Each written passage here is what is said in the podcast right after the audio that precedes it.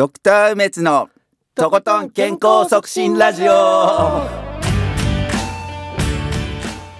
い今日はあの藤原先生をゲストにお迎えして2回目ですね。えっ、と、で藤原先生簡単に紹介すると私はあのし心臓の血管の冠動脈の方のカテーテル治療ってやってるんですけど藤原先生はあの不整脈の方のと、まあ、カテーテル治療アブレーション治療っていうのをやってますよね。ねそうですね。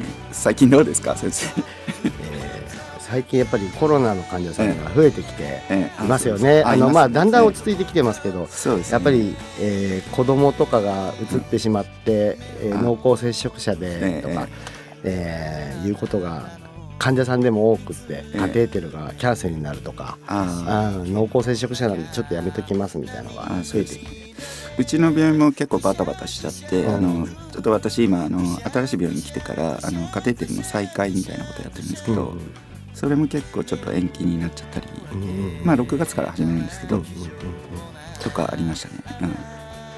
まあお互い感染しないように頑張りましょう、あそうですね。はい。まあでもあのおそらくなんですけど私たち3回ワクチン打ってるじゃないですか、はいはい。多分今オミクロン株かかっても多分症状出ないんじゃないかなと。ねえ逆に怖いですね。逆に怖いですけどね。そうそうはい。でえっ、と本日のテーマなんですけど、えーせっかくあの不整脈の専門家の藤林先生をお招きしたので藤林先生がやってるカテーテル治療の専門的なちょっとお話を聞きたいなというふうに思います。はい、よろしくお願いします。よろしくお願いします。えっ、と心房細動を主にやられてますよね。そうですね。心房細動っていう。不整脈って結構若い人がなるものやら、治療しなくてもほっといていいものやら、あーやんないと死んでしまうようなね。致死的と言われるものからいろいろありますけど、はい。あー心房細動っていう不整脈がやっぱり頻度が一番多くて。そうですね、うん。ええ。ー8割が治療患者さんの8割方は心房細動の患者さんですよそうですね。えたまに若い頻脈の方とかもそうですね。言いますけど、はい。うん。心房細動がメインですよねそうですね、心房細動。はい、はい、心房細動ってどういう病気なんですか先生？心房細動とはですね、ええ。えー心臓っていうのは全身や肺から血液を受け取る心房っていうお部屋はい。肺や全身に血液をギュッと送り出す筋肉質な心室っていうお部屋があるんですけどそれが右と左であるんですけど、で心房っていう方に、えーまあ、動結節っていう名前がついてるんだけど電気の発信源があって、ええはい。そこが寝てるとゆっくり走ると速くはいっていうふうに、そうですね。まあええ。あの電気信号を出して、ええ。で心臓が動くわけですね。通常大体60から80ぐらいでそこから刺激が出るって形ですよね。心房心から出た電気で心房がう、動いて電気が心室に伝わって心室が動く。でまた動結節から電気信号が出て心房心室心房心室って交互に打つポンプなわけなんですけどはいその心房っていうお部屋が、えープルプル震え出しちゃう。はいで電気信号がもう嵐のようになっちゃう、はいそういうのが心房細動。えっと漢字だと心房が細かくうど動くって書いて心房細動なんですね。そうですね。はい。それを治すんですね。それをな、はいそうそれに慣れにくくする治療っていうのは、はい。あの主な治療ですね。すね。はい。カテーテルを右心房から左心房にこう入れるんですよね。そうそうそうそう。それでえっと肺静脈の周りをこうアブレーションっていうかそうなんですね。あ焼却する。そうそうそう。ん震えがずっと続いちゃう一番悪いところっていうのが、この肺から酸素をもらった血液が左心房っていう部屋に戻ってくる肺肺静脈っていう血管が肺から左右2本ずつ大まかに、え4はい。本ですよね。計計四まあはい、そうですね。4本だと思っていただければいいんですけど、はい。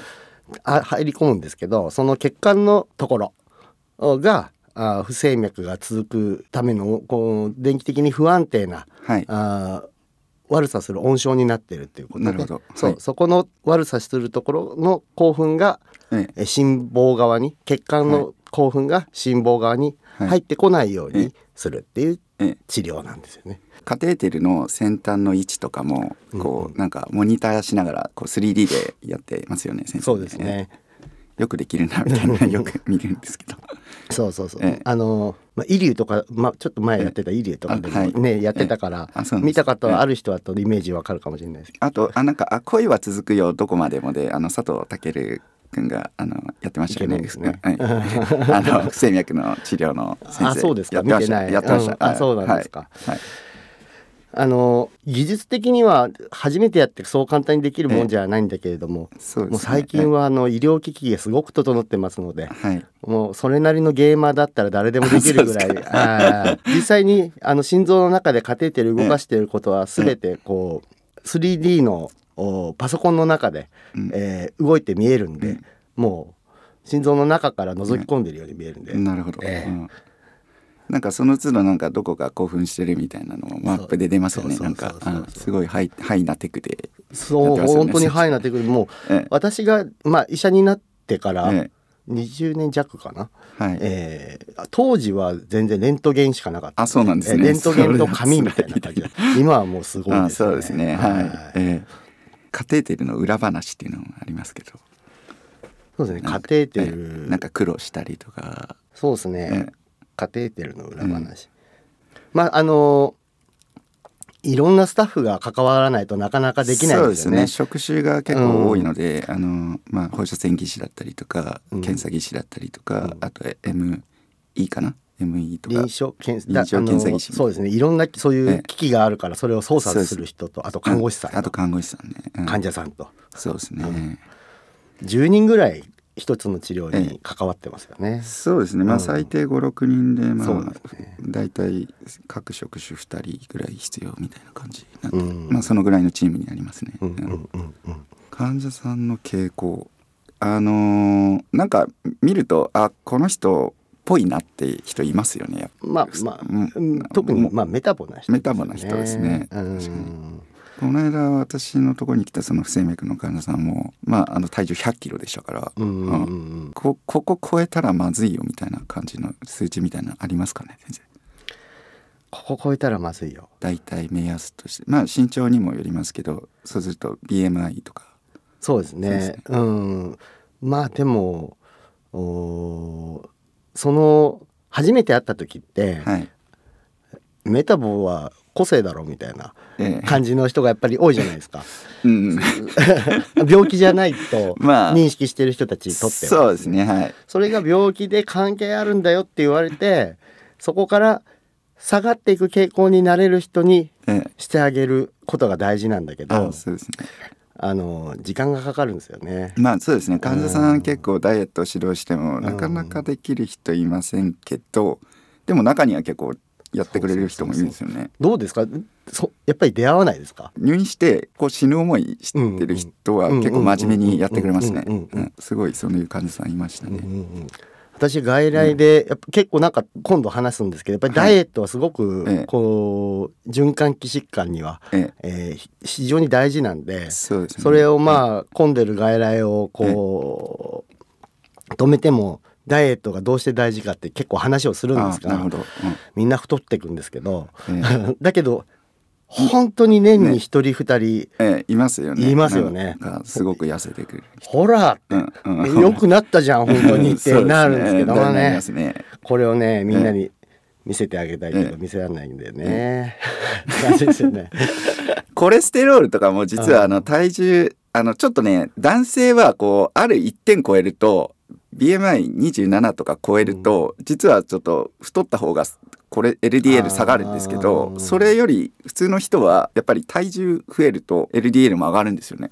女性はねずっとこうリニアに上がるんですけどうん。中国のデータで見たんですけど、うん。体質的な面もありますけど血圧とかもあのダイエットすれば落ちますので、うん血圧血糖値落ちますので、ただコレステロールに関しても落ちるんでやっぱりそういう運動ダイエット結構かなり大事だなっていうふうに思いますね。うんうんうんうん。あと心房細動になるとあのその不整脈でその心臓自体悪くなって心不全になる人もいますけど、うん脳梗塞になる人いますよね、うんうんうんだからそれが一番結構患者さんになったら辛いのかなっていう感じで,、ですね。うん。やっぱりえっ、と心房細動って言ったら脳梗塞なんですね。ええそうですよね。一あの番問題が。もう人生変わっちゃいますからね。そうですよね。特に血圧とか、ええ。ー糖尿、ええ。おーあとはまあ心不全とかね、はい年齢とかあるんですけど、はい。まああのー糖尿血圧は特にですね、ええ。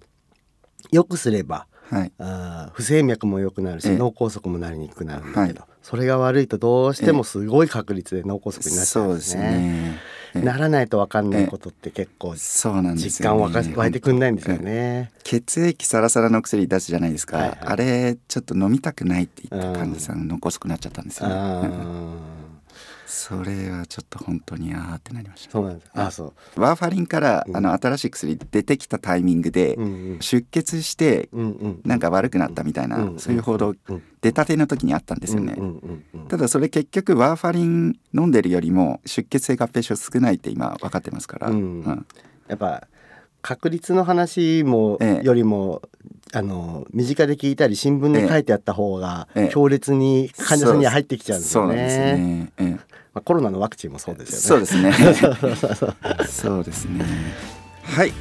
えー、とということでそろそろお別れのお時間です、えー健康や医療について質問したい相談したいことなどありましたら梅津博のツイッターインスタグラムホームページひろし梅津 .com までお気軽にお寄せください。番組で取り上げさせていただきます。藤林先生何か告知とかありますか？いやあの特に特にないですあの不整脈でお困りの方は梅津先生経由であ連絡いただければ。はい、あ、そうですね。はい、はいあの、それでも大丈夫です。それではまた次回お会いしましょう。さようなら